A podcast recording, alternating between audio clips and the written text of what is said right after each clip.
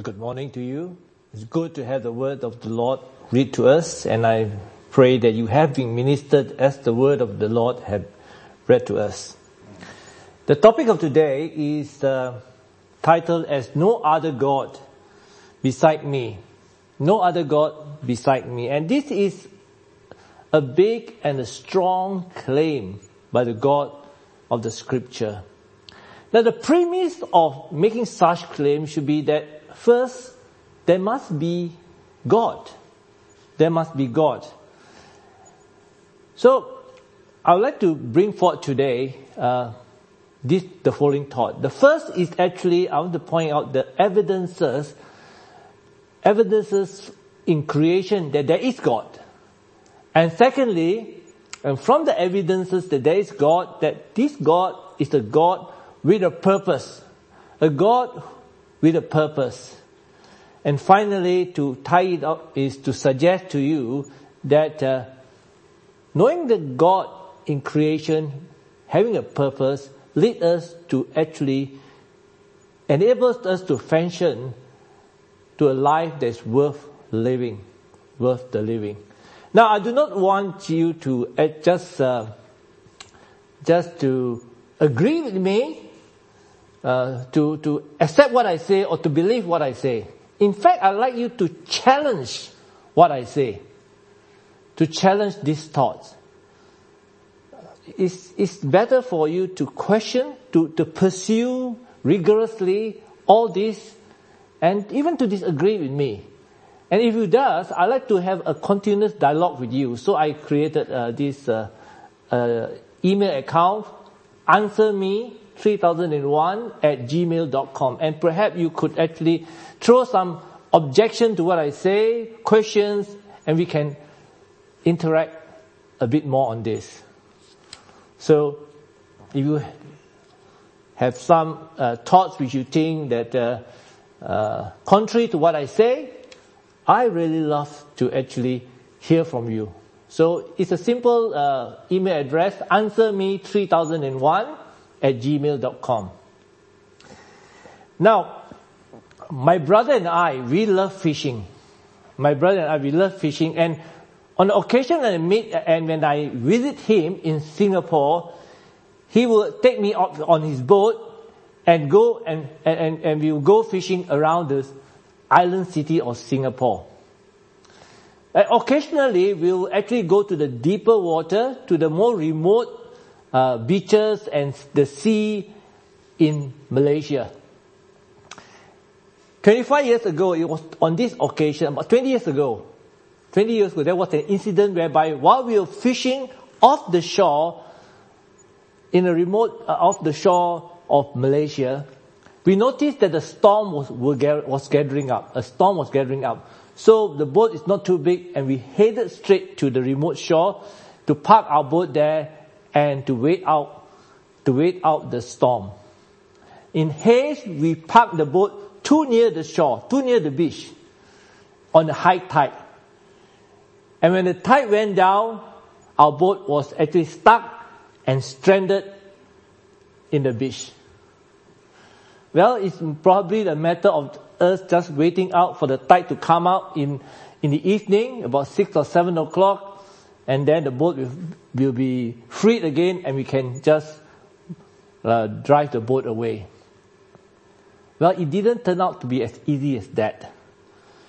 Because when the, the, the, the, the tide come in, also the wind and the wave came and pushed the boat more and more towards the shore and the, the, the, the situation was even worse.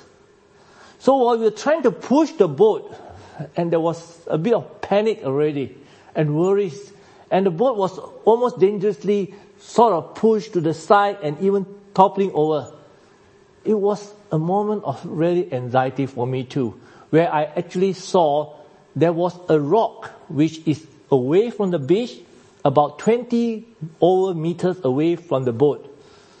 So what I did was I took some rope from the boat, swam to the rock, tied it around the rock, swam back, and from on this, on, on the boat, me and my brother, start to pull, start to pull at the, at the wave he up, pull the boat away from the beach.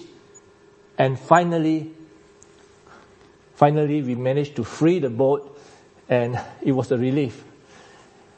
It was a relief. And uh, we, we took the boat away. Now I've lived through many challenges of life. In the 60s and the 80s, there was this challenge that the world will be blown by nuclear warfare. In fact, America and the Soviet Union or Russia at that time have enough nuclear bomb to blow the world. Not just one time, but 500 times over. 500 times over. And we are living in this cloud of uncertainty. Maybe tomorrow somebody will press the button. I've also lived through at least five rounds of economic downturn. Five rounds of economic downturn. And there was difficulty. I remember having to hand over termination letters to my staff. Termination letter to my staff. And it was a tough time. A sad time too. Because there was no um, net, social net to help them. And behind them are families. About two months back, while jogging up the hill, I found out just a small uh, discomfort in my heart turned out that I was, I was carrying a 70% blocked artery. And when they did the scan, the cardiologist told me uh, that was a widow maker, a widow maker. Now we are hit by storm of our life, by a wave. And I'm glad that from the early age, I'm glad that from the early age, I've known the rock for me to tie out, to help me to pass through all the storm of my life. And this rock is the answer to two questions. This rock is the answer to, to two questions. That there is, there is God. And God have a purpose. There is God and God have a purpose. Now, in the first part of There is God, I want to actually just give you an evidence which I found it uh, interesting uh, last few weeks. Now, whenever we talk about there is God, the Bible always point out to creation. The Bible always point out to creation. Even in Isaiah chapter 44, he says here in verse 25, uh, verse 24, he says, I am the Lord who has made all these things. So when we look at creation, when we look at creation, I find it easy to actually bridge the thought that there must be an intelligent God. God who actually create this very beautiful and sophisticated world. Now, one of the things which I found interesting, as I say, the past few weeks is this. The cell. Now, let me first go through this process. Now, if you take your handphone and you see your handphone and say, wow, my handphone is rather a sophisticated uh, machine. But if you were to reduce the handphone right down to the very basic, basic, reduc- reduce it to basic, it is actually a collection of switches, switches, an on-off switch at micro level. Simplified, it's just a series of on-off switches. That's why when you buy a handphone, you ask uh, how many gigabyte uh, this handphone can take and all that. The gigabyte is actually how many switches you can put on to your handphone.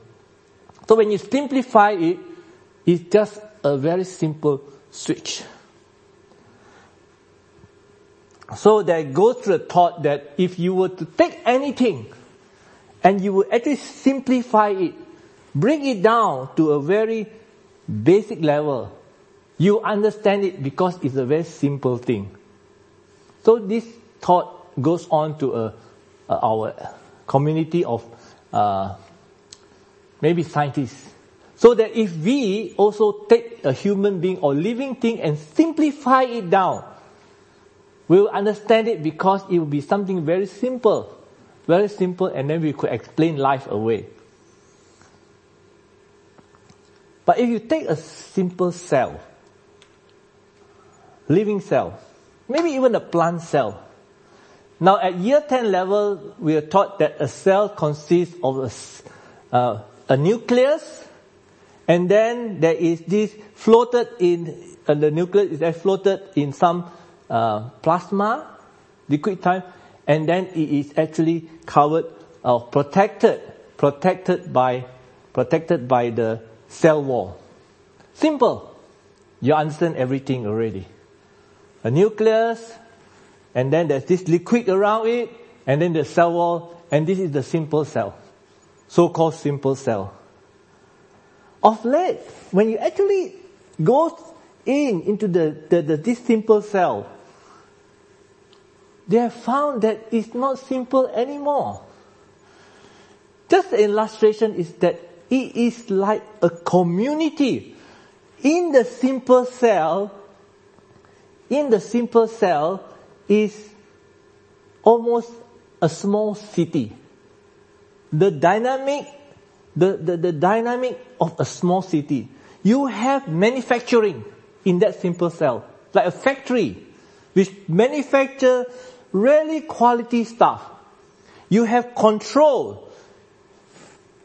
you have logistic, moving material around. I just know who told them to, to move one material to the next station and how do, who, who control There's a control there. There's also defense. And there's also hospital. So in the simple cell, microscopically, they found that it's not simple anymore. It's a very sophisticated, as though a sophisticated community in that simple cell. So as we actually thought that we could actually break down creation, especially living things and all that, to something simple we could understand, we are pushed further back to say how little we know. The more we try to understand, the more we find that we need to understand much more. So I, to me, a simple man, I would say that it reflects the, the, the, the sophistication of God creating the world. And it must be some sophisticated, intelligent creator to be able to create some more at such a minute level.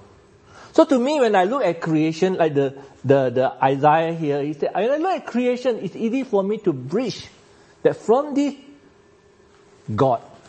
From this, God as the creator, a being, not randomness, not randomness. So this to me, I, I, I, I hope uh, that you could consider that this are there are enough evidence, not just the cell, much more, that there is a creator and he is God. This is the first point I'll bring.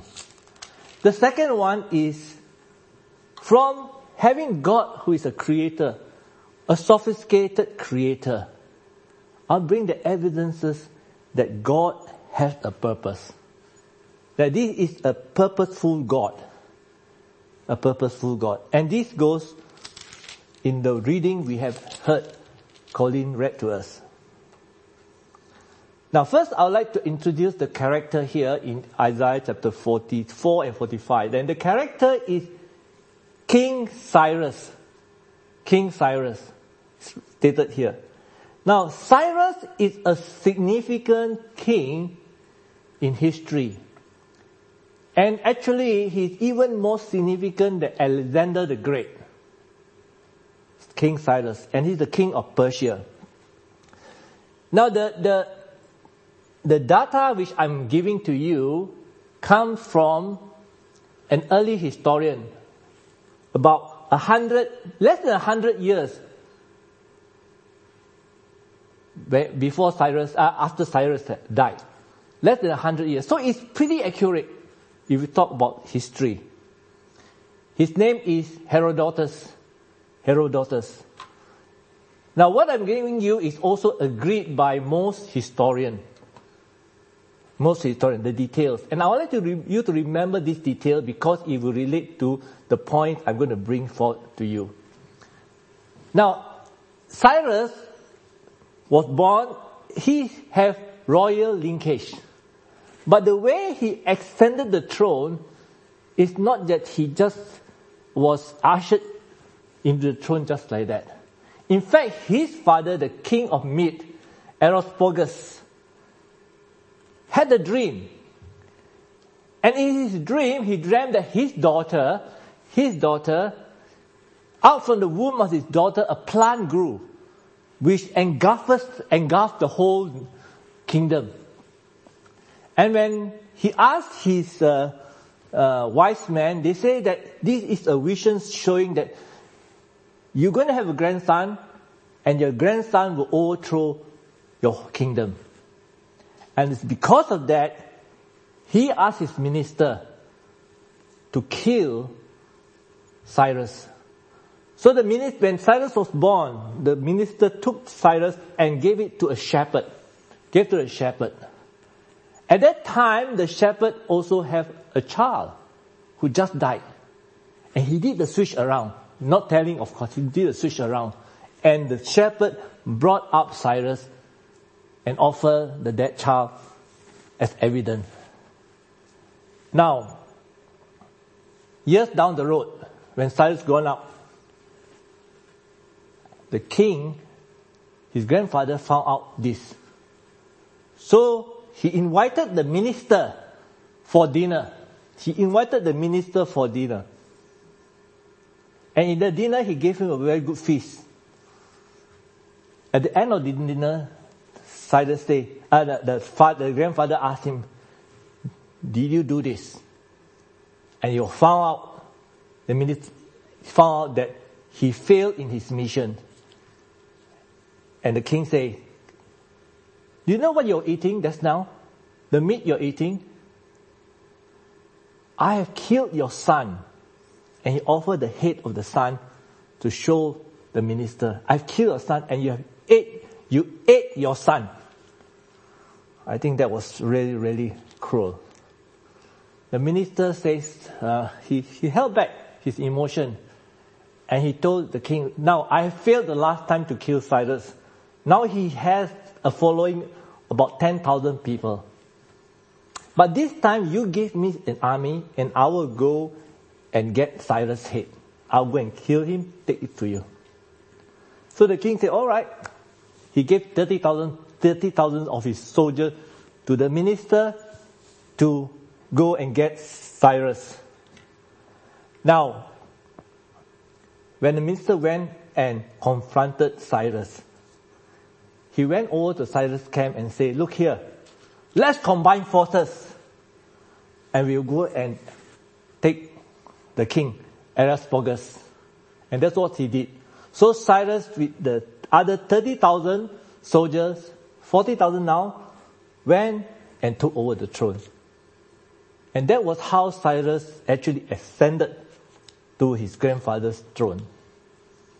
From then on, Cyrus went and he was successful in overcoming other nations and defeated other nations. And he was actually a benevolent uh, king. Whoever he defeated, he did not kill the king. In fact, and then the citizen there, he freed the citizen. He freed the citizen. Now, what I'm telling you is actually what Hesperus wrote and also found in a lot of fragment of archaeological finding. In fact, there is one uh, artifact in the British Museum called the Cyrus cylinder, the Cyrus cylinder. And on it is written that Cyrus, whenever he actually conquered things, he freed people. He freed people from bondage. And if this was offered as a, a, what you call something to inspire the United Nation. So anyway, he, whenever he conquered a nation, he freed the people. So a lot of people were very happy to have Cyrus coming to attack and take over their nation. So, and he didn't do too badly with the king too. After he defeated them, he said, okay, you run, you administer it, but you're under me. He didn't actually punish them, kill them, gouge their eye. No, he just let them to just run the country. He came to Babylon. He came to Babylon. And Babylon at that time was a very strong and sophisticated city. And they even have gates of a newest technology, metal gate, metal gate, impossible to knock down. Cyrus found out that underneath the stream, they also have bars, gate, gated bars, so that water which go to the city will actually have some protection. So Cyrus, what Cyrus did was he actually channeled the water away, channeled the water away. When the water level dropped, he went in, break the bars of the underwater gate and entered the city. The very moment they went in, when the people of Babylon found out that Cyrus and his army have entered Babylon, they just laid down their arm. He took all Babylon without shedding blood because the people was happy that they were liberated by Cyrus. So actually he took all Babylon without shedding blood. Shedding blood. Now, when he was interacting with the group, now I'm sure that at certain point of time, when he was talking to those people, he would have come across the Jewish, the, the people who actually exiled, the Jewish exile. And then the Jewish exile took up the writing of Isaiah. Isaiah, what we read, Isaiah 44. Do you know that your name is written here? And point up to Isaiah 44. Isaiah 44 to 45. Now remember this, that this was written 150 years before Cyrus was even born. What the, the, the, the exile, Jewish exile took to Cyrus and said, look here, your name is written in our oracle. King Cyrus.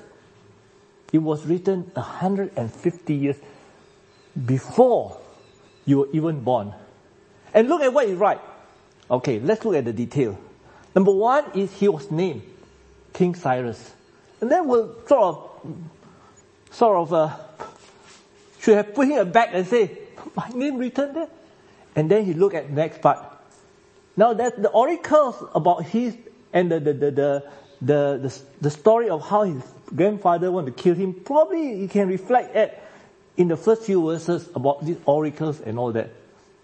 And then when he read about how God, how he, uh, he, he, he, he defeated other nations, he could slowly identify with the oracle. And then, even there, even here it talk about the gates. Verse 2 of 45, I'll break down the gates of bronze and cut the bars of iron. My goodness, he just have he saw, he, he saw, saw that in Babylon. And then he said in verse 3 of 45, he said, I'll give you the treasure of darkness, riches stored in secret. And that prompted him to have gone to Nebuchadnezzar's wall, where he found the, the thing which Nebuchadnezzar took from Jerusalem. And then it says here, now, I bestow you all this, uh, all this honor in, uh, in verse 4. Although you do not know me. It's not that Cyrus is already a believer and that this is written as, as just like uh, to confirm that, you know, uh, the story. The oracle says, when you do all these things, you don't even know me yet. And Cyrus knew in his heart, because when he was attacking Babylon, he was worshipping the Babylonian god, Marduk. But the oracle, what Isaiah says here, He says no, it's the Yahweh God which give you all these successes. Yahweh God, we give you all successes, although you do not even know me at this time. So when I, I, I put forward that we have in the Bible, in the scripture, a God with a purpose, I think this is some kind, I think this is an evidence, some kind of proof for you to consider. Something written 150 years before it actually happened in such great detail, in such great detail, must provoke you to think again. Hey, something's happening here. Not only there's God, but God who's, who with a purpose and a God who carried out his purpose and a God who actually told what is going to happen by an oracle 150 years before it happened. Before it happened. So, this is my second evidence which I want to put forth to you that this is a God with a purpose. And this is the evidence. And finally, to a life which I find that is worth the living. How did Cyrus respond? Now Cyrus the king who actually have a, a, a big, uh, he's a great king. He's a great king. Defeated a lot of other kings and defeated this great city of Babylon and, and he have a big uh, spread of his kingdom. But when he actually saw all this written, and even the God called him, you are my shepherd. You are uh, just a shepherd to me. When you actually defeated all this kingdom, it's I who actually helped you to defeat it. That all them. Instead of actually saying that, oh, you know, this is all nonsense. I did it my way. I did it my way. But, but King Cyrus humbled himself, I believe, and accepted, accepted that yes, although I have marshaled my army and do all these things, he knows that success only comes from a divine God meeting out his purpose. A divine God meeting out his purpose.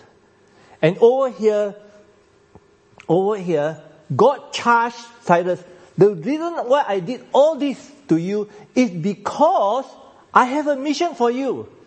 I have a mission for you because all through you, I'm going to establish to rebuild Jerusalem. Rebuild Jerusalem. This is my mission for you. So you are, I've given you to you, I've, I've, I've progressed you to this one, and I have a mission for you. And Cyrus took this mission. Cyrus took me this mission. I'll read to you the first chapter of Ezra.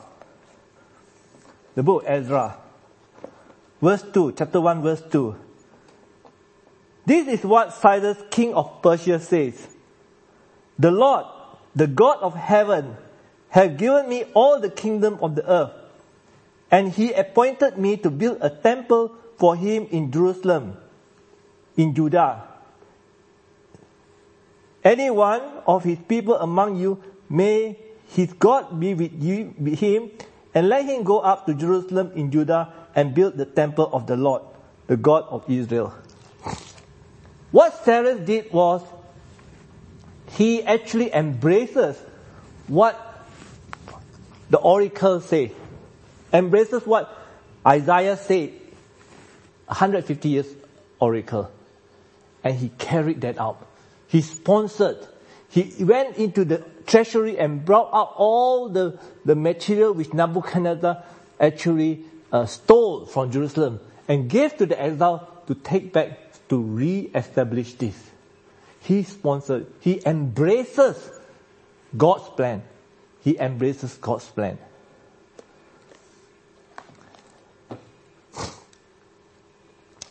Now,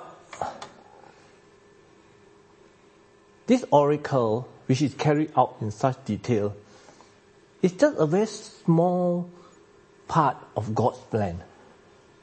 If you look at the whole Bible, and also the whole book of Isaiah, there is this plan of God. And the plan of God is to usher in the final Messiah to save the world. Jesus Christ. Jesus Christ. The Messiah. And you will come in, we, we have talked about it before. And we'll continue to talk about, and when we, when, again, when we actually, uh, uh, study the book of Isaiah. Three quarter down the line already. We have 66 books, we have done 44 books. So three quarter down the line. Uh, uh, two third down the line.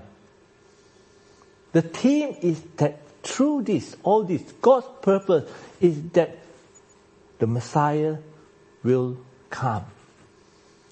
And there will, there, there, there are so many other evidences, not so, so many other prophecies concerning how Jesus were to be fulfilling his mission all through the book of Isaiah.